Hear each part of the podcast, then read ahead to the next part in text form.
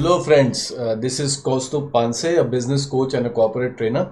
Welcome to today's daily business coaching. आज का session है how to achieve your dream दोस्तों आज के सेशन में हम देखेंगे कि कैसे आप अपने सपनों को हकीकत में बना सकते हैं जो भी ड्रीम्स आपने देखे हैं कैसे उनको आप सक्सेस में कन्वर्ट कर सकते हैं तो आज का मूल मंत्र है दोस्तों कि सक्सेस का फॉर्मूला है आप पहले ड्रीम देखिए उसमें रियलिटी का एडिशन कीजिए, जांचिए रियलिटी क्या है, आज की आपकी करंट रियलिटी क्या है, और उसमें दृढ़ निश्चयता या फिर डिटर्मिनेशन को, दृढ़ निश्चय या डिटर्मिनेशन को डालिए। सो फ्रेंड्स ड्रीम्स देखिए, उसमें रियलिटी का जाँच पड़ताल कीजिए go around the reality and third is determination से आप इसको पाइए। तो दोस्तों, आज के सेशन में हम लोग देखने वाले हैं रे डालियो जो एक प्रसिद्ध बिलियनर है अमेरिका से और उनके कंपनी का नाम है ब्रिज वाटर उन्होंने कैसे अपने जर्नी में एक फाइव स्टेप्स प्रोसेस का यूज़ करके अपने सपनों को कामयाबियों में कन्वर्ट किया। कैसे उन्होंने अपने ड्रीम्स को कन्वर्जन में कंप्लीट किया। तो दोस्तों, ये जो रे डालियो है उनका जो पूरा फाइव स्टेप्स मॉडल है, वो उत्क्रांति या इवोल्यूशन मॉडल पे बनाया हुआ है।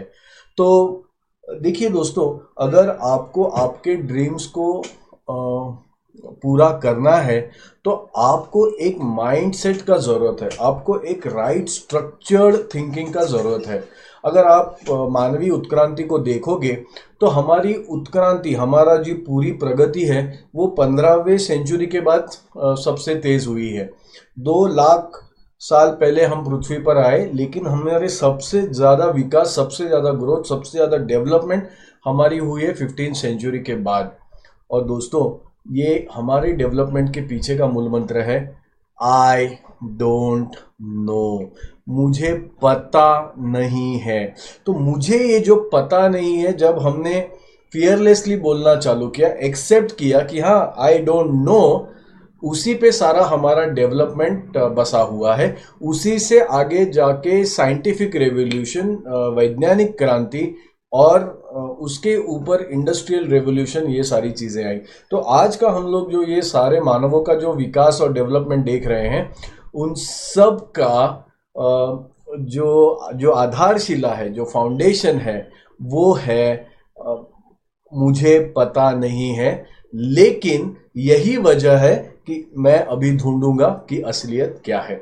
दोस्तों, अगर हम देखें तो हमारे और हमारे सपने के बीच में एक चीज़ जो आ जाती है, उसको मैं कहता हूँ perfection we believe that we are perfect हमारे ईगो से वो आवाज़ आती है कि हम परफेक्ट हैं, मैं परिपूर्ण हूँ, मुझे बदलने का ज़रूरत नहीं है। बहुत बार हमारी वीकनेसेस से, हमारा नाता ऐसा है कि हम अपनी दुर्बलताओं को, अपनी मिस्टेक्स को छुपा देते हैं। जब भी कोई फेलियर आता है, कोई सेटबैक आता है, उससे हमारे, उसमें जो हम मिस्टेक्स करते हैं, उससे हमारी वीकनेसेस जो उजागर होती हैं, हम दबा देते हैं उनको। इसी तरह से हमारा जड़न घड़न हुआ है। तो दोस्तों, इस रेड ऑलियो मॉडल में हम लोग को यही करना है कि आप, अपनी वीकनेसेस से जो दर्द होता है जो आपको एक्सेप्टेंस से दर्द होता है कि आई एम वीक वो उससे आपको परे जाना है, उससे आपको उभरना है। तो अगर आप ओपन माइंडेड रहेंगे, अगर आपके विचार खुले रहेंगे तो आप आपकी मिस्टेक्स को देख पाओगे। उन मिस्टेक्स से आप लर्न कर पाओगे। और जब आप लर्न करोगे तो आप बदल करोगे। जब आप खुद में बदल करोगे, उसी से आपको यश मिलेगा। फिर से दोहराता हूँ। दोस्तों, आप जब खुले मन से किसी चीज़ को सोचेंगे तो उसके ऊपर आपको आपकी मिस्टेक्स दिखेंगी। उन मिस्टेक्स को अगर आप एक्सेप्ट करोगे तो उसमें आपको लर्निंग्स मिलेगी। उन लर्निंग्स में आपको जो बदली हुई परिस्थिति है, उसमें आप चेंज कर पाओगे। और जैसे ही आप चेंज करोगे, आप कामयाब, कामयाबी की सीढ़ी चढ़ते जाओगे। आप अपने आसपास देखिए, आप मोबाइल्स देखिए, कार कार्स को देखिए, कोई भी टेक्नोलॉजी कंपनी देखिए सॉफ्टवेयर देखिए, ये लोग कभी नहीं करते कि I am perfect they keep on evolving they keep on improving they keep on upgrading themselves उनका मूल मंत्र ही होता है कंटिन्यूस इंप्रूवमेंट बिकॉज़ आप इस उत्क्रांति में आइदर इवॉल्व हो सकते हो चेंज हो सकते हो, या फिर आप डाई हो डाई करोगे। तो अगर आप आगे नहीं बढ़े, आपने बदलती हुई परिस्थितियों के साथ अगर खुद को नहीं डाला तो आप इसमें आपका विनाश भी हो सकता है। आगे बढ़ते हैं। देखिए रे डालियो, इनका ये फाइव स्टेप मॉडल है। दोस्तों, ये जो मॉडल है, इसमें it is basically a five step process it's a structure right अगर आप इसमें पहला स्टेप जो है, वो है गोल्स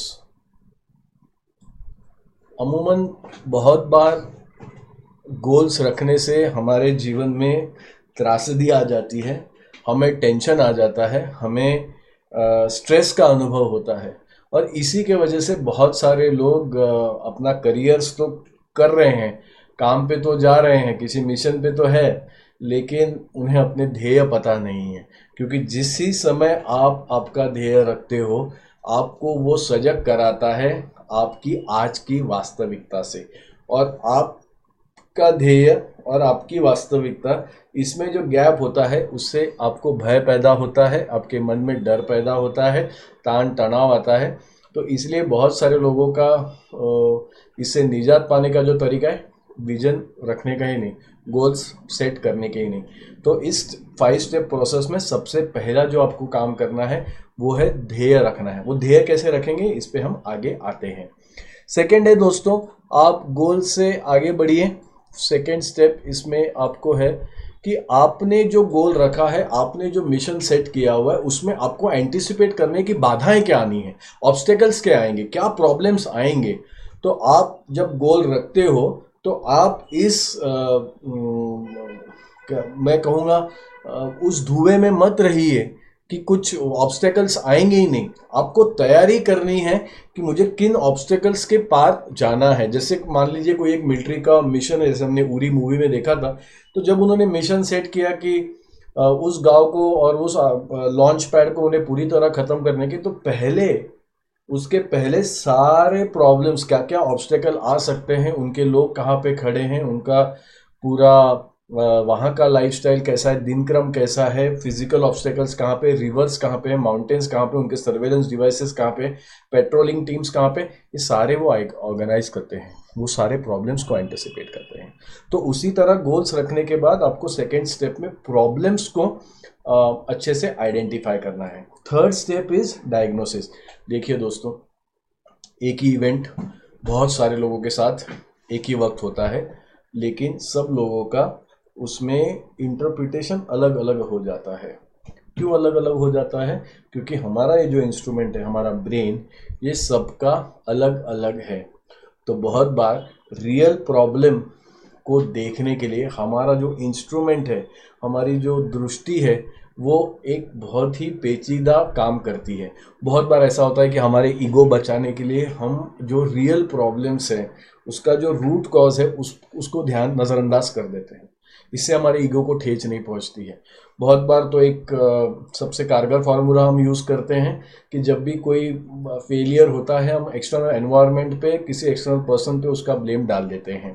तो दोस्तों, इस फाइव स्टेप प्रोसेस में डायग्नोसिस का मतलब है रियल रूट कॉज जब तक आप किसी बीमारी का रूट कॉज मतलब उसके मूल से उसका पूरा उत्खनन नहीं करोगे, उसको समूल नहीं आप पूरा नष्ट करते, तब तक वो प्रॉब्लम नष्ट नहीं होगा।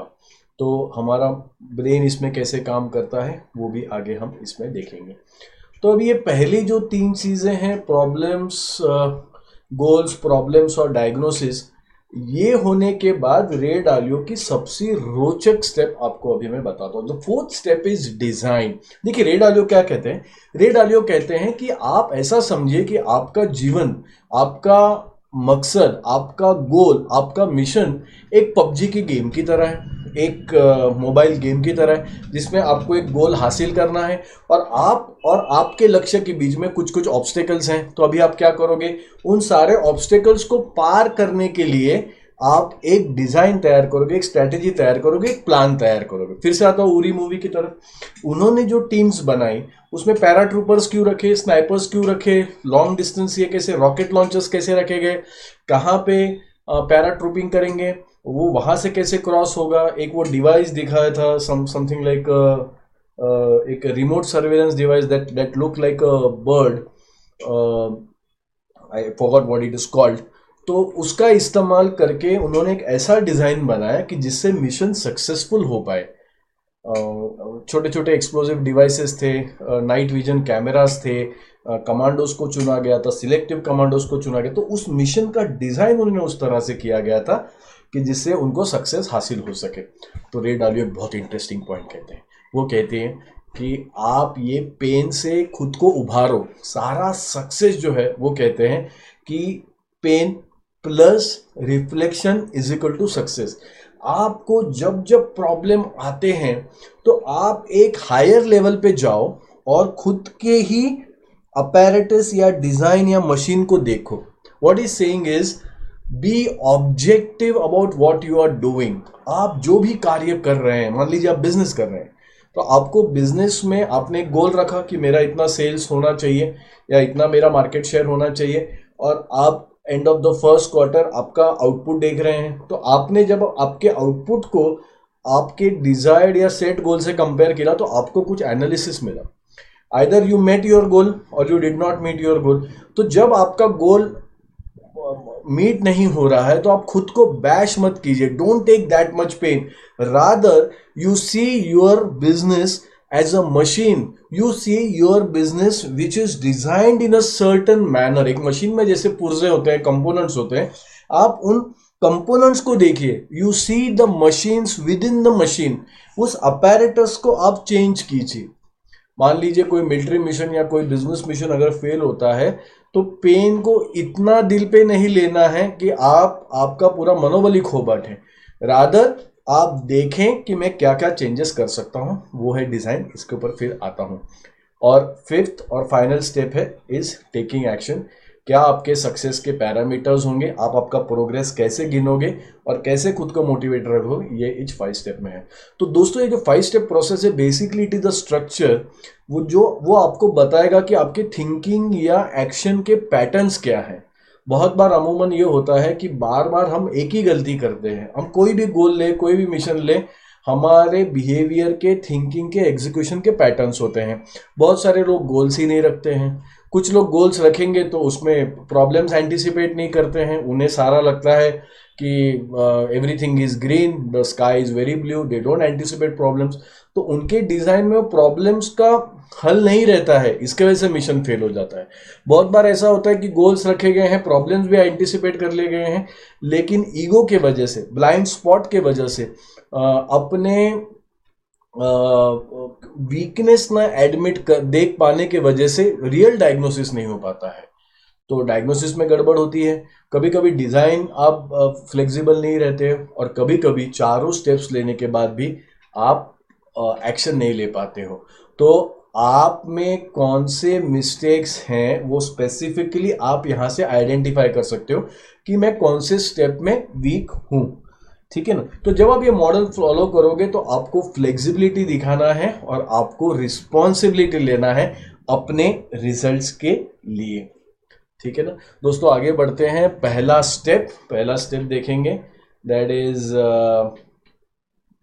गोल्स देखिए, आप जब भी गोल्स रखें, उसको रखिए विलियम बोइंग की तरह। विलियम बोइंग एक सत्रह साल का कारपेंटर का बेटा एक टेक्निकल यूनिवर्सिटी से ड्रॉप आउट हो जाता है और उस गोल को चेस करने लग जाता है, जिसका नाम है commercial application of powered aircraft 1904 में जब राइट ब्रदर्स ने दुनिया का सबसे पहला पावर्ड एयरक्राफ्ट बनाया तो उसके बाद उन्हें अगर किसी ने पूछा कि क्या कमर्शियल एयरक्राफ्ट बन सकता है तो उनका जवाब था कि कमर्शियल एयरप्लेन कभी भी बन नहीं सकते हैं। एयरक्राफ्ट का उपयोग ये सिर्फ़ पिकनिक स्पॉट्स पे मनोरंजन करने के लिए है, उससे ज़्यादा कुछ नहीं। उसके बाद 1910 में अमेरिकन साइंटिफिक जर्नल में उस सदी की सौ सबसे बेवकूफ़ी वाली आइडियाज़ का लिस्ट बनाया गया। उस आइडियाज़ में सबसे टॉप जिस आइडिया ने किया था, उसका ज़िक्र था, उस आइडिया वो आइडिया थी कमर्शियल अप्लीकेशन ऑफ़ एयरक्राफ्ट लेकिन ये दोनों जिन्होंने इजाद किया था और पूरी अमेरिकन साइंटिफिक कम्युनिटी के विचारों के विरुद्ध 1917 में विलियम बोइंग कॉलेज से ड्रॉप आउट हो गए और उन्होंने प्रण किया, उन्होंने मिशन रखा कि मैं कमर्शियल एयरक्राफ्ट बनाऊँगा। तो गोल्स दोस्तों इस तरह से हो जाए कि आपको अंदर से झंझोड़ दें। आपके नसों में इतना रक्तों का स्त्राव कि आप एक्शन लेने के लिए बेचैन हो जाए, आपकी रातों की नींद हराम हो जानी चाहिए। इस तरह के आप गोल रखिए। लेकिन जैसे हमने पहले देखा कि dreams alone will not make you successful सिर्फ़ आपको ख्वाब देखने से आपको यश नहीं मिलेगा। उसमें जोड़ होना चाहिए रियलिटी का। अभी देखिए राइट ब्रदर्स ने जिन्होंने इस एयरक्राफ्ट का इजाद किया था और जो बाकी सारे लोगों से इस स्पर्धा में आगे थे एयरक्राफ्ट बनाने के, उन्होंने तीन प्रकार के प्रॉब्लम्स फेस किए टू मेक कमर्शियल एयरक्राफ्ट पहला प्रॉब्लम था कि कमर्शियल एयरक्राफ्ट में सेफ्टी का बड़ा कंसर्न था। तो कैसे गारंटी होती पैसेंजर्स की सेफ्टी उस एयरक्राफ्ट में? सेकंड था कि उस समय जो वर्कशॉप्स थे वो इतने अच्छे क्वालिटी के पार्ट्स नहीं बना पाते थे जो कि जो एयरक्राफ्ट में आ, काम आ सकते। और third available of availability of skilled manpower लेकिन बोइंग ऐसे ही इतना बड़ा सपना लेके इस दुनिया में नहीं आया था। उसने इन प्रॉब्लम्स को समझा और इस प्रकार से उसने अपनी स्कीम डिज़ाइन की कि जिससे उसे यश मिला। देखिए, सबसे पहले उसने अपनी पूरी पूंजी, अपनी पूंजी, अपने पिता की पूंजी, इनफैक्ट उसकी जो गर्लफ्रेंड थी, उससे भी उसने कर्जा लेने से हिचकिचाया नहीं। ये सारा पैसा उसने इन्वेस्ट कर दिया मैसेच्यूसेट इंस्टीट्यूट ऑफ़ टेक्नोलॉजी में। दुनिया में सबसे महँगा और सबसे पहला विंड टनल बनाया विलियम बोइंग ने इस यूनिवर्सिटी के अंदर। और ये आज उस जमाने में इन्होंने कमर्शियल एयरक्राफ्ट पे सारे फोर्सेस विंड के कैसे होते हैं, ये जांचने के लिए इन्होंने तैयार किया। सेकेंड जो ये था कि स्किल्ड मैन पावर नहीं मिल रहा था, इसलिए इन्होंने फंडिंग किया। इन्होंने इंजीनियर्स को हायर किया, उनके एजुकेशन फंडिंग किए एम के साथ टाइप करके इन्होंने काफ़ी सारा रिसर्च उस माध्यम से करवाया और अच्छे इंजीनियर्स अपने कंपनी के लिए हायर किए। थर्ड इन्होंने बहुत सारे अच्छे क्राफ्ट्समैन को वर्कशॉप ओनर्स को अपने शहर के कन्विंस किया एक बड़े ड्रीम के लिए। उनको पार्टिसिपेंट बनाया, उनको पार्टनर्स बनाया, इस सपने में कि हम एक दिन कमर्शियल एयरक्राफ्ट बनाएँगे। और ऐसे उन्होंने अपनी सारी योजना बनाई जिससे कि वो अपने ड्रीम्स को पा सके। तो फॉर्मूला वही है दोस्तों।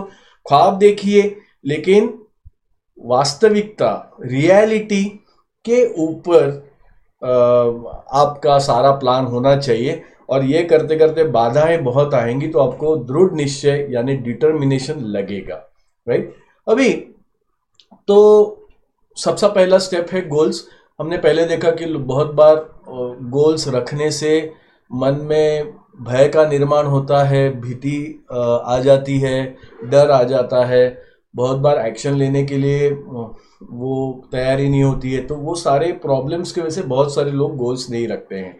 लेकिन दोस्तों, हम में से जो लोग जो गोल्स रखना चाहते हैं, बड़े ये मिशन पे जाना चाहते हैं, उनके लिए बोलता हूँ, दोस्तों goals should be out of reach but they should not be out of sight तो गोल्स आप बड़े रखिए। ले, वो आपके हाथ में ना आए, चले, लेकिन आपकी नज़र से दूर नहीं होना चाहिए। तो स्टीव वॉ ये पूर्व ऑस्ट्रेलिया क्रिकेट कप्तान कहते हैं कि always shoot for the stars always shoot for the stars even if you fail you will land on the moon तो यही तरीका है गोल्स रखने का। देखिए, आप जब भी गोल्स रखें तो आप एक बहुत ही प्रचलित मॉडल है smart S dot M dot A dot R dot T बड़े ही फ़ेमस बिहेवियर कोच रहे हैं जॉन विटमोर उनका मॉडल है ये। इसमें इन्होंने बहुत ही अच्छे से डिफाइन किया कि गोल्स आप कैसे रखें। गोल्स आपने रखने हैं बहुत ही स्पेसिफिकली बहुत ही पैने होने चाहिए आपके गोल बहुत ही शार्प होने चाहिए। वो क्वांटिफाइबल होने चाहिए। और दोस्तों, ये तो कहा ही जाता है कि dreams with deadlines is equal to goal तो अगर आपके सपनों को अगर आप टाइम बाउंड अगर डेडलाइन देते हो तो ही उसका रूपांतरण गोल में होता है। तो आ, लेकिन अभी एक चीज़ आपको ध्यान में रखना है कि what do you do while setting your goal सबसे पहले आप जो भी गोल रखें जो भी मिशन रखें आप उसकी जिम्मेवारी लीजिए। आप रिस्पॉन्सिबल रहिए उसके आउटकम को। बहुत बार ऐसे होता है कि गोल्स हम सिर्फ़ नाम मात्र के लिए लेते हैं और एक्सटर्नल एनवायरनमेंट पे एक्सटर्नल कंडीशंस पे उसका ब्लेम डाल देते हैं जब वो गोल पूरा नहीं होता है। तो सबसे पहले आपको जो भी गोल्स आप सेट करोगे, उसके आउटकम के लिए आप जिम्मेवार हो, तभी आप उस गोल को हासिल कर सकते हो। सेकेंड हो, आप जब भी ये बड़े गोल चेस कर रहे हो ना तो बहुत बार क्या होता है कि उसमें जितनी जानकारी आपको चाहिए या आपके हिसाब से चीज़ें नहीं जाती है तो आप जब भी गोल चेस करें be very flexible be very flexible का मतलब दोस्तों ये नहीं कि आप गोल्स चेंज करते रहे टाइम टू टाइम ऐसा नहीं कि गोल्स अगर आपके हासिल नहीं हो रहे तो आप वो गोल्स को छोटा कर दें। उस तरह का फ्लेक्सिबिलिटी नहीं। Flexibility in terms of your strategy flexibility in terms of your design flexibility in terms of your planning in terms of the actions that you are taking क्योंकि बहुत बार ऐसा होता है कि कामयाबी के रास्ते तो अनेक होते हैं। आपके हाथ कौन से लग जाए, आपके स्टाइल के लिए कौन सा अनुकूल हो कभी कभी वो ढूँढने में, सही रास्ता ढूँढने में आपको टाइम जा सकता है। इसलिए सेकेंड पॉइंट है बी फ्लेक्सिबल थर्ड इज़ और इस पे थोड़ा ज़ोर दूँगा, क्योंकि हम में से बहुत से लोग ये गलतियाँ करते हैं, कि हम जब भी बड़े लक्ष्य का पीछा करते हैं तो हम एक चीज़ को कैलकुलेट करना या एक चीज़ के लिए तैयारी हमारी कम पड़ जाती है, और वो है the ability to deal with setbacks हम लोग पता नहीं क्यों, लेकिन ये मान के चलते हैं कि अगर गोल पूरा होना है तो पहले झटके में होना चाहिए। We are not ready for setbacks we are not ready for failures we don't have any psychological plan कि यार जब भी झटका लगेगा, जब भी फेलियर लगेगा तो how am I going to do deal with it psychologically क्योंकि सबसे पहले तो आपकी साइकी पे अटैक होगा जब आप फेलियर होते हो। तो अगर आप रिस्पॉन्सिबिलिटी लेते हो फ्लेक्सिबिलिटी अगर आप रखते हो आपके एक्शंस और स्ट्रेटेजी के प्रति, और अगर आपके पास एक बैक बैकअप प्लान है कि how are you going to deal with when setbacks come तो आप बहुत बड़े बड़े गोल्स को अचीव कर सकते हो। आगे चलते हैं दोस्तों। गोल्स के बाद अभी प्रॉब्लम्स की तरफ़ बढ़ते हैं। देखिए, क्या होता है कि आप जब भी सेकेंड स्टेप है प्रॉब्लम्स अभी आप जब भी ये बड़ा मिशन हासिल करने जाते हो तो प्रॉब्लम्स आते हैं। इस इस मिशन में आपको सेटबैक्स मिलते हैं। आपसे आपको फेलियर का सामना होता है। और जब भी फेलियर का सामना होता है, इससे आपकी कुछ मिस्टेक्स और वीकनेसेस आपकी एक्सपोज होती हैं। तो बहुत बार क्या होता है, वो एक हार्श रियलिटी होती है। वो एक ऐसा दर्द आप में महसूस करते हो आप कि फिर आप उससे भागना चाहते हो। क्योंकि मिस्टेक्स एक्सेप्ट करने में ईगो को ठेस पहुँचती है। बहुत बार हमें सहन नहीं होता, इसलिए हम उससे दूर भागते रहते हैं। तो दोस्तों, इस पूरे स्ट्रक्चर में ये सबसे इम्पोर्टेंट पॉइंट है। प्लीज़ इसको मिस मत कीजिएगा। जब भी आपका सामना किसी आपके अंदर के एरर्स मिस्टेक्स या वीकनेसेस से हो तो उससे आप शर्मसार ना होइए। उसको आप छुपाइए मत। कोई ज़रूरत नहीं है शेम फील करने का। कोई उसमें शर्म की बात नहीं है। देखिए वीक होना मिस्टेक्स होना, गलतियाँ होना स्वाभाविक है। हर कामयाब इंसान में वो होता है। लेकिन ये जो असली कामयाबी जो पाते हैं, वो लोग अपनी मिस्टेक्स को सरफेस पे लेके आते हैं। वो लोग अपनी मिस्टेक्स पे काम करते हैं। मैं अगले एग्जांपल में इसका बहुत अच्छा एग्जांपल आपको दूँगा।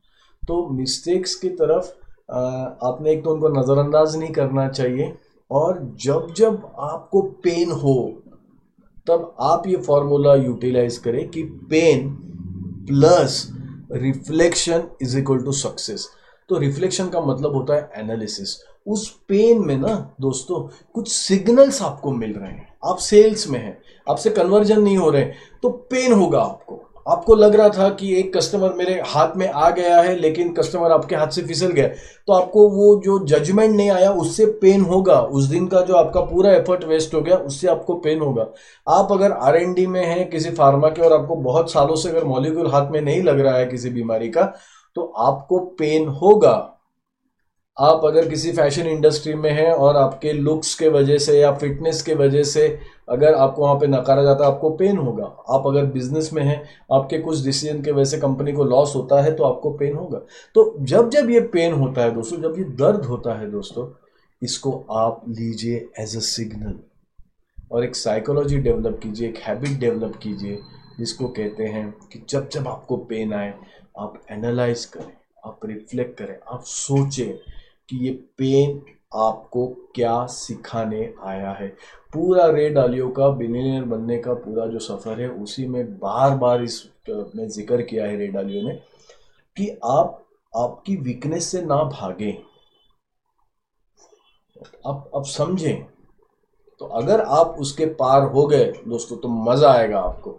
जैसे एक खिलाड़ी होता है कि अपनी वीकनेसेस पे मात पाता है तो बड़ा मज़ा करता है वो। ठीक है ना? अभी एक एग्जांपल लेता हूँ। हमारे एक कलीग हैं ऑफ़िस में। तो करीब करीब दो क्वार्टर से वो अपने सेल्स के टारगेट पूरे नहीं कर पा रहे तो जैसे हर मंथली या हर क्वार्टरली रिव्यू में होता है तो we we wanted to understand कि क्यों उनके रिजल्ट्स जो हैं वो पूरे नहीं हो रहे हैं। उनको जो भी टारगेट्स दिया गया है, वो पूरा क्यों नहीं हो रहा है? तो उन्होंने प्रॉब्लम बताया कि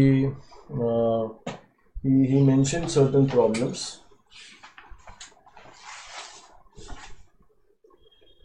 तो सबसे पहला उनका जो थॉट वो ये था कि, सर, मुझे टाइम सफिशिएंट नहीं मिलता है। इसके वजह से मेरा काम कंप्लीट नहीं हो।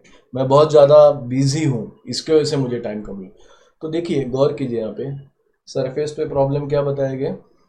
Time not sufficient and I am too busy तो हमने बाकियों से भी जानकारी ली, इधर उधर उनके कलीग्स को भी पूछा, उनकी सिंसेरिटी के बारे में जाँच पड़ताल की तो पता चला कि साहब तो बड़े सिंसियर हैं। इनफैक्ट तो उनके घर वालों की कंप्लेंट है कि ये फैमिली को ध्यान नहीं देते, इतना ऑफ़िस वाले इनसे काम कराते हैं। तो हम थोड़े अचंभित हुए, थोड़े आश्चर्यचकित हुए जब और ज़्यादा डायग्नोसिस किया। तो हमें उनको हमने एक सुझाव दिया। सुझाव हमने ये दिया कि आ, हो सकता है कि आपका टाइम मैनेजमेंट सही नहीं हो। ठीक है ना?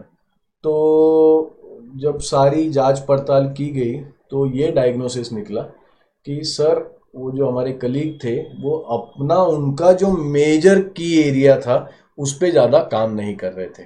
तो तो फिर हम जब उनके साथ बैठे हमारी टीम तो हमने एक डिज़ाइन बनाया एक प्लान बनाया हमने कहा कि टाइम मैनेजमेंट जैसे कि मैं पहले भी अपने वीडियो में कह चुका हूँ, कि टाइम मैनेज करना ये सेकेंड स्टेप है।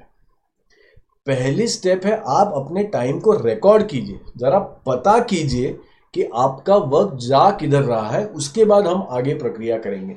तो हमने इन साहब को यहाँ पे ये डिज़ाइन दिया कि आप अपने टाइम का ज़रा एक महीने का हिसाब रखिए कि आपका वक्त ज़्यादा किधर है। उन्होंने सारे उसके ऊपर एक्शंस लिए। और उसी के बाद देन फिर द रियल डायग्नोसिस केम और रियल डायग्नोसिस क्या था? कि साहब जो मेजर अपना की एरिया था उसको छोड़ के छोटे छोटे छोटे नॉन रिज़ल्ट एरियाज़ में काम कर रहे थे और वो इस वजह से नहीं कर रहे थे कि कंपनी उनको कह रही थी या फिर वो बहुत बिज़ी थे। उनका नेचर था टू बी अ परफेक्शनिस्ट वो परिपूर्णता के आ, आ, क्या कहूँ मैं शायद अध्यापक थे। परिपूर्णता उनके खून में बसी थी। हर एक छोटा काम, एक छोटा सा मेल जो दो शब्दों में लिखा जा सकता था, उसके लिए वो एक घंटा स्पेंड करते बार बार अपनी लिखाई को देखते। हर एक चीज़ में उनको परफेक्शन चाहिए होता था। तो उसी के वजह से वो की रिज़ल्ट एरिया पे काम नहीं कर रहे थे। तो लेकिन उन्हें क्या लगा प्रॉब्लम उन्हें प्रॉब्लम लगा कि मैं बहुत बिज़ी हूँ। एक्चुअली वो प्रॉब्लम बिजीनेस का नहीं था। प्रॉब्लम था कि he had a perfectionist mindset उन्हें कोई भी चीज़ ऐसे वैसे पसंद नहीं थी और इसी की वजह से उनका काम इम्पैक्ट हो रहा था। तो दोस्तों, अभी जब उन्होंने ये अवेयरनेस उनके अंदर है कि मैं इस तरह से अपने कामों को मिस आउट कर रहा हूँ तो अगर मुझे मेरे गोल्स हासिल करने हैं तो क्या फॉर्मूला है? गोल्स प्लस रियलिटी आपको रियलिटी को देखना है, उसी से आपको सक्सेस आएगा। स्पोर्ट्स की दुनिया का एक बेहतरीन एग्ज़ाम्पल है। राहुल द्रविड़, उन्नीस सौ छियानवे में जब इन्होंने इंडिया के लिए टेस्ट मैच में डेब्यू किया, छा गए। अगले आने वाले दो साल में टेस्ट के सीन पे सबसे बेहतरीन क्रिकेटर नामों में इनका नाम शामिल हुआ। लेकिन जितना अच्छा ये टेस्ट क्रिकेट में कर रहे थे उनका वनडे में उतना फॉर्म अच्छा नहीं चला था। उसी के चलते कुछ लंबे समय से अच्छा परफॉर्म नहीं कर रहे थे। उसी के चलते उन्नीस सौ अठानवे में इनका टीम में चयन नहीं हुआ। बड़े दुखी हुए राहुल द्रविड़। और बड़े आ, परेशान हुए कि इतना बड़ा प्लेयर और टीम से ड्रॉप कर दिया गया। तो लेकिन क्या किया? एक सुपरस्टार बैट्समैन ने। देखिए इनकी कहानी शायद आपको बहुत अच्छा कुछ सिखाए। राहुल द्रविड़ ने सबसे पहले तो अपने कोचेस और अपने दोस्तों के साथ बैठ के सारे प्रॉब्लम्स आइडेंटिफाई करना चालू किए। उन्होंने कोई शर्म, कोई एम्बेरसमेंट नहीं समझी इस बात में कि मैं एक इतना बड़ा स्टार प्लेयर हूँ और मेरे से छोटे कद के प्लेयर से मैं आइडेंटिफाई कर रहा हूँ। अपनी वीकनेसेस सारी वीकनेसेस उन्होंने सरफेस पे ला दी। सेकेंड एम्बेरसमेंट नहीं था। और सबसे इम्पोर्टेंट चीज़, ना उन्होंने बीसीसीआई को, ना तब अब, तब के अपने कप्तान को, या कोचेस को, या अपने टीममेट्स को उन्होंने ब्लेम किया उनके टीम में चयन न होने के लिए। उन्होंने रियल टाइम आइडेंटिफाई किए प्रॉब्लम्स और उसका डायग्नोसिस किया। तीन प्रॉब्लम्स राहुल द्रविड़ ने आइडेंटिफाई किए थे। वन था कि रनिंग बिटवीन द विकेट्स उनका स्लो था और फील्डिंग के लेवल्स उनके थोड़ा सा उनका जो मापदंड थे, उनके जो स्टैंडर्ड्स थे, तब थोड़े से उनके कम पड़ रहे थे। थर्ड जब उनके आंकड़े देखे गए वनडे इंटरनेशनल में तो उनका जो स्ट्राइक रेट था, वो somewhere around sixty sixty four था। लेकिन अभी वनडे इंटरनेशनल के स्टैंडर्ड्स और मापदंड खुद में काफ़ी बदल रहे थे, और इसी का खामियाजा राहुल द्रविड़ को बदलना पड़ा। लेकिन ये जो प्रॉब्लम्स थे, इसके सरफेस के नीचे राहुल गए। राहुल द्रविड़ इसके नीचे गए, उनको पता चला कि real problem was not running between the wickets और sloppy fielding the real problem was is fitness तो उसी के ऊपर उन्होंने अभी अपना लाइफस्टाइल और क्रिकेटिंग प्रैक्टिसेस चालू किए कि अपनी फिटनेस पे उन्होंने अभी ज़्यादा ज़ोर सेकेंड वो जो ज़्यादा स्ट्रोक्स नहीं मारते थे, उसके पीछे उनको आउट होने का जो डर बैठ गया था the fear of getting out इसके वजह से वो स्ट्राइक रोटेट नहीं कर पा रहे थे और बड़े स्ट्रोक्स नहीं लगा पा रहे थे। तो उन्होंने अभी अपने फ़िज़िकल फिटनेस पे तो काम किया ही, लेकिन साइकोलॉजिकल इस पर भी काम किया। तो राहुल द्रविड़ जब इन्होंने ये किया तो जब उसके बाद जब एक साल बाद उनका चयन हुआ तो वापसी वाली सीरीज़ में इन्होंने न्यूजीलैंड के खिलाफ न्यूजीलैंड में दो शतक लगा के मैन ऑफ़ द सीरीज़ बने थे। तो क्यों हो पाया दोस्तों ये? क्योंकि जब उन्होंने अपने अंदर की वीकनेस को एनकाउंटर किया, वो शर्मसार नहीं हुए। उन्होंने उस वीकनेस को एक्सपोज किया। And he was very very specific कि वॉट इज़ द प्रॉब्लम बहुत बार ऐसा होता है कि प्रॉब्लम राइटली आइडेंटिफाई नहीं हो पाता है। प्रॉब्लम एग्जैक्टली exactly क्या है? स्पेसिफिक क्या प्रॉब्लम है? ये पता नहीं होने की वजह से आगे के पूरे जो फाइव स्टेप प्रोसेस में दिक्कतें आती हैं। और lastly and the most important thing that you can learn from the way Rahul Dravid solve his problem was एक बार जब उन्हें पता चल गई ना उनकी वीकनेस उन्होंने उस वीकनेस को टॉलरेट नहीं किया। He didn't at all tolerate the weaknesses the errors inside him उन्होंने कोई ईगो पे नहीं आने दिया he just played it as a game और उन्होंने उस वीकनेस को एलिमिनेट किया। और रिज़ल्ट आपके सामने है। करते करते इंडियन टीम के आधार स्तंभ बने और एक समय पे इंडियन ओडीआई क्रिकेट टीम के कप्तान भी बने राहुल द्रविड़, जिनको 1998 में ड्रॉप किया गया था। आगे बढ़ते हैं दोस्तों। सेशन थोड़ा लंबा हो चल रहा है। डायग्नोसिस की तरफ़ आते हैं। The third step is diagnosis जिसको कि हम लोग जो इंजीनियरिंग बैकग्राउंड से वो जानते हैं कि इसको कहते हैं रूट कॉज एनालिसिस तो हमारा ये जो मेंटल इंस्ट्रूमेंट है ना, ये हमें रियल रूट कॉज तक जाने नहीं देता है। हमने अगर प्रॉब्लम भी आइडेंटिफाई कर लिए तो हम दूसरों को दोष देने में, परिस्थितियों को दोष देने में इतने मशगूल हो जाते हैं कि हमारे इनरेंट वीकनेसेस को हम देख ही नहीं पाते हैं। वजह नंबर वन वन जैसे मैंने स्लाइड नंबर वन में कहा था कि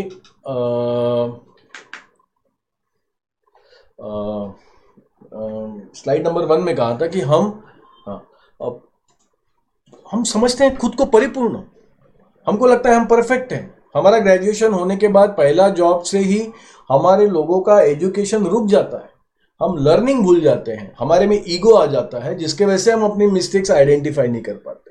सेकेंड है जिसका कि मैं बार बार अपने प्रेजेंटेशन में ज़िक्र करते रहता हूँ और वो है ब्लाइंड स्पॉट्स हमारी जैसी दृष्टि की एक सीमा है, एक लिमिट है, हमारी श्रवण शक्ति की एक सीमा है, वैसे भी हमारा खुद के शक्तियों को और खुद की खामियों देखने की भी एक सीमा है।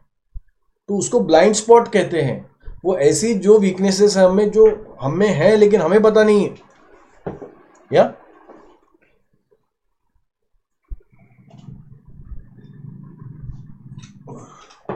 तो इन्हीं सारी रीजन के वजह से प्रॉब्लम ठीक से डायग्नोज नहीं हो पाते और उसी की वजह से हमारे डिज़ाइन में खामियाँ हो जाती हैं और हम अपना मिशन अचीव नहीं कर पाते हैं। एक मेरे फ्रेंड हैं जो सेल्स में थे तो उनका एक बहुत ही बड़े क्लाइंट का ऑर्डर लाना था, ये उनका गोल था। और प्रॉब्लम ये हो रहा था कि सेल्स साइकिल बड़ी लंबी चल रही थी। कम से कम छः सात महीने हो गए थे। सारे प्रेजेंटेशन देने के बाद सारी चीज़ें क्लाइंट का नीड आइडेंटिफाई करने के बाद राइट सॉल्यूशन डिज़ाइन देने के बाद भी पीओ ऑर्डर या ऑर्डर क्लोज नहीं हो रहा जिसे सेल्स में कहते हैं कि क्लाइंट फाइनली एग्री नहीं हो रहा था। तो छः सात महीने से चक्कर लगा रहे थे फॉलोअप्स ले रहे थे लेकिन कुछ नहीं हो रहा था।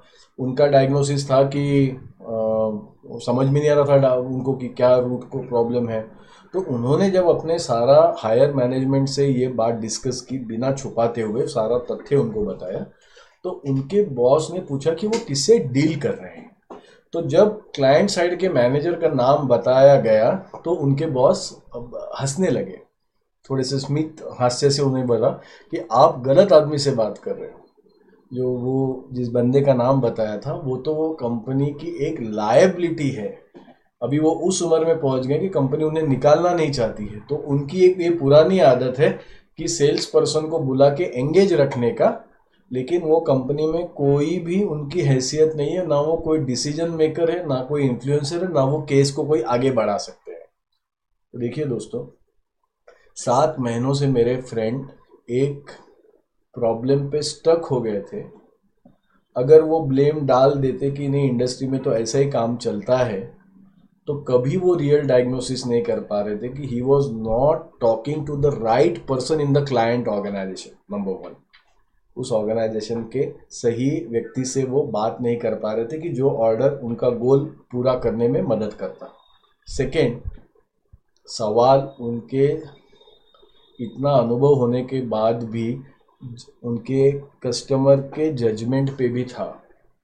कि कैसे उन्हें ये पता नहीं चला कि ये बंदा डिसीज़न मेकर नहीं है। तो जब राइट डायग्नोसिस हुआ तो चीज़ें सही परिप्रेक्ष्य में आई कि और सही उसको पर्सपेक्टिव मिला कि गलती कहाँ पे थी। गलती थी डायग्नोसिस में। तो कंपनी ने फिर से रेकी किया उनके बॉस से इनपुट लिए। अभी इस नए नज़रिए से नए रियल स्पेसिफिक डायग्नोसिस से आ, मेरे दोस्त फिर से उस कंपनी में गए उन्होंने रेकी की। आइडेंटिफाई किया राइट डिसीज़न मेकर सही सही एक्शंस लिए और आगे बढ़ गए।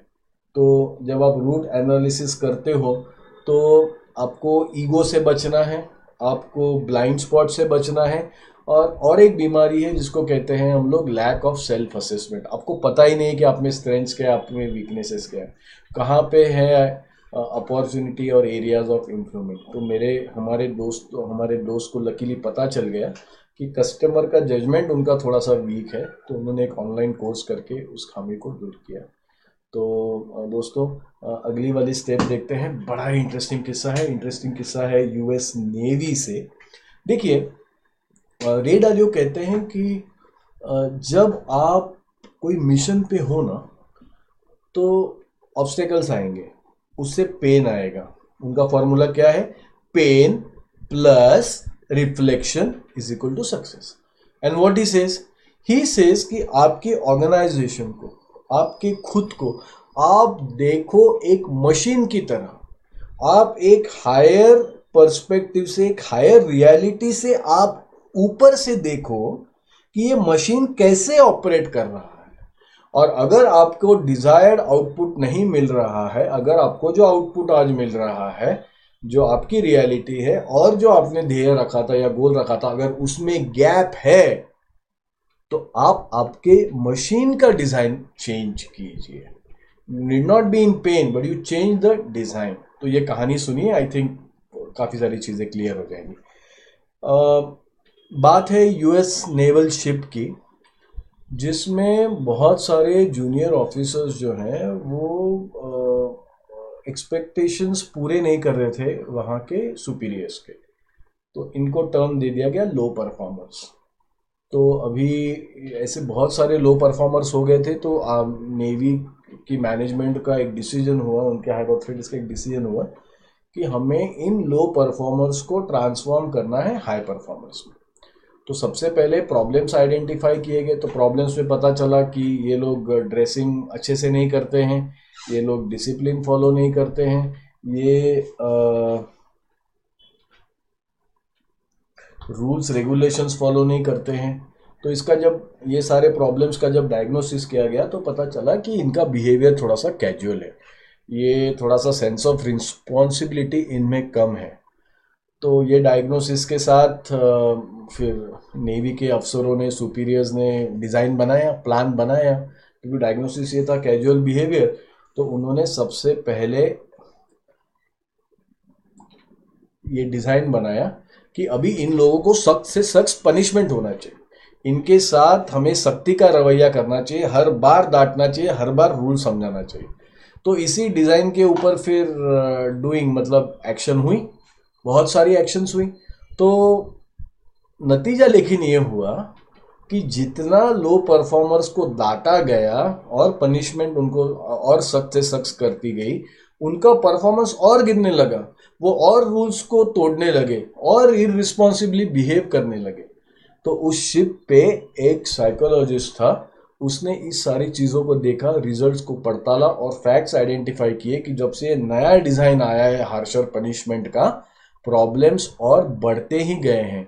जो आउटपुट है और जो गोल है उसमें गैप कम होने के बजाय गैप बढ़ती जा रही है। तो उसने अभी जो डायग्नोसिस किया उसका डायग्नोसिस था कि now there is a low morale issue इनका मॉरल अच्छा नहीं है इनका सेल्फ एस्टीम अच्छा नहीं है। तो आ, फिर नेवी के अफसरों को पूछा कि फिर क्या अभी चेंज करना चाहिए? तो जैसे रेडालियो साहब कहते हैं आप इस सारे प्लान को एक मशीन की डिज़ाइन की तरह देखिए which is flexible which is which which can be changed it is not adamant and something to be done for eternity it is something which can be change तो क्या किया इन्होंने? इन्होंने डिज़ाइन बदला। इस साइकिल से जब वो पहली बार गए तो मन मुताबिक उनको रिज़ल्ट नहीं मिला। इट इज़ अटरेटिव साइकिल उत्क्रांति की तरह है। फिर इस साइकिल में गए, यहाँ पे इस वाले पोजिशन में डिज़ाइन बदला। उन्होंने एक नया कंसेप्ट साइकोलॉजी में इंट्रोड्यूस किया था which was called as the Pygmalion effect Pygmalion effect में क्या करना था सुपीरियर्स को? सुपीरियर्स को लो परफॉर्मर से पॉजिटिव एक्सपेक्टेशंस रखने थे। उनको ऐसे ट्रीट करना था कि जैसे कि वो अचीवर्स हो, जैसे कि वो हाई परफॉर्मर्स हो, उन्हें शाबाश की देनी थी, उन्हें प्रेज देना था, उनको अप्रिसिएट करना था छोटी छोटी अचीवमेंट्स के लिए। और इन मनी मन में अच्छी अपेक्षाएँ पॉजिटिव एक्सपेक्टेशंस रखनी थी गुड बिहेवियर की। तो दोस्तों, जब दो महीने तक ये प्रोजेक्ट पे इस नए डिज़ाइन के साथ काम हुआ तो बहुत सारे लो परफॉर्मर्स अभी अच्छे से ड्रेसिंग करने लग गए रूल्स रेगुलेशंस फॉलो करने गए और जो सक्सेस इंडिकेटर था डूइंग का, कि उनके जो जो पैरामीटर रखा गया था वो था कि कितने क्वांटिटी में पनिशमेंट्स मिलते हैं तो पनिशमेंट्स का दर भी कम हो गया था। तो इसी तरह सक्सेसफुल ऑर्गेनाइजेशन में अगर एक बार एक कोई चीज़ अच्छे से साकार नहीं होती तो उसको फिर रीडिज़ाइन करते हैं बिना हताश हुए। फाइनली आप चारों स्टेप्स कर लें, लेकिन अगर एक्शन ना करें तो भी आपको नतीजे नहीं मिलेंगे। तो आप जब भी एक्शंस करें देखिए, एक बात समझिए, आपने जो भी टास्क लिए हैं अपने गोल्स के लिए तो आपके टास्क और गोल कनेक्टेड है। अगर टास्क का नतीजा अगर सही नहीं आया तो आपके गोल्स हासिल नहीं होंगे। तो जब भी आप गोल्स काम करें तो आपने ध्यान में रखना है कि ये जो टास्क मैं कर रहा हूँ, ये मैं क्यों कर रहा हूँ? बहुत बार ऐसे होता है कि हमें बिहाइंड द सीन्स हम लोग ये क्यों कर रहे हैं, ये पता नहीं होता है।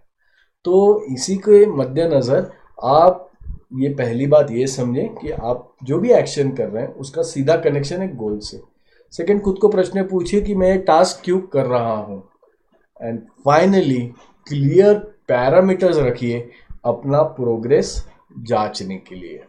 राइट तो दोस्तों, ये थे आज के रेड आलियो के फाइव स्टेप प्रोसेस आशा करता हूँ कि ये सेशन आपको पसंद आया होगा और इससे आप कुछ सीखे भी होंगे। दोस्तों, आप आपके चारों तरफ़ नज़र घुमाइए, आपको हर चीज़ में उत्क्रांति दिखेगी। और जो लोग इम्प्रूव कर रहे हैं, जो लोग नहीं मानते कि वो अभी परफेक्ट है और उनको इम्प्रूवमेंट का ज़रूरत है, वो लोग होते हैं ओपन माइंडेड तो पूरा सिलसिला इसमें ये था कि अगर आप ओपन माइंडेड हो सकते हैं तो आप इवॉल्व हो सकते हैं और पा सकते हैं वो जिस, जो आपकी ख्वाहिश हो। तो कंक्लूड करने से पहले आज का एक बार फॉर्मूला फिर से दोहराता हूँ। डेली बिज़नेस कोचिंग का आज का लेसन है। Whenever you want to achieve big goal जब भी आपको कोई बड़ा गोल हासिल करना है base your action plan on reality और दृढ़ निश्चय से डिटर्मिनेशन से डेडिकेशन से आप आगे बढ़िए। सो so, आपको कामयाबी ज़रूर हाथ लगेगी। तो दोस्तों, इसी के साथ आज का सेशन ख़त्म करते हैं और अगली बार एक और नए इंटरेस्टिंग टॉपिक के साथ इस डेली बिज़नेस कोचिंग को हम आगे बढ़ाएँगे। तब तक अलविदा थैंक यू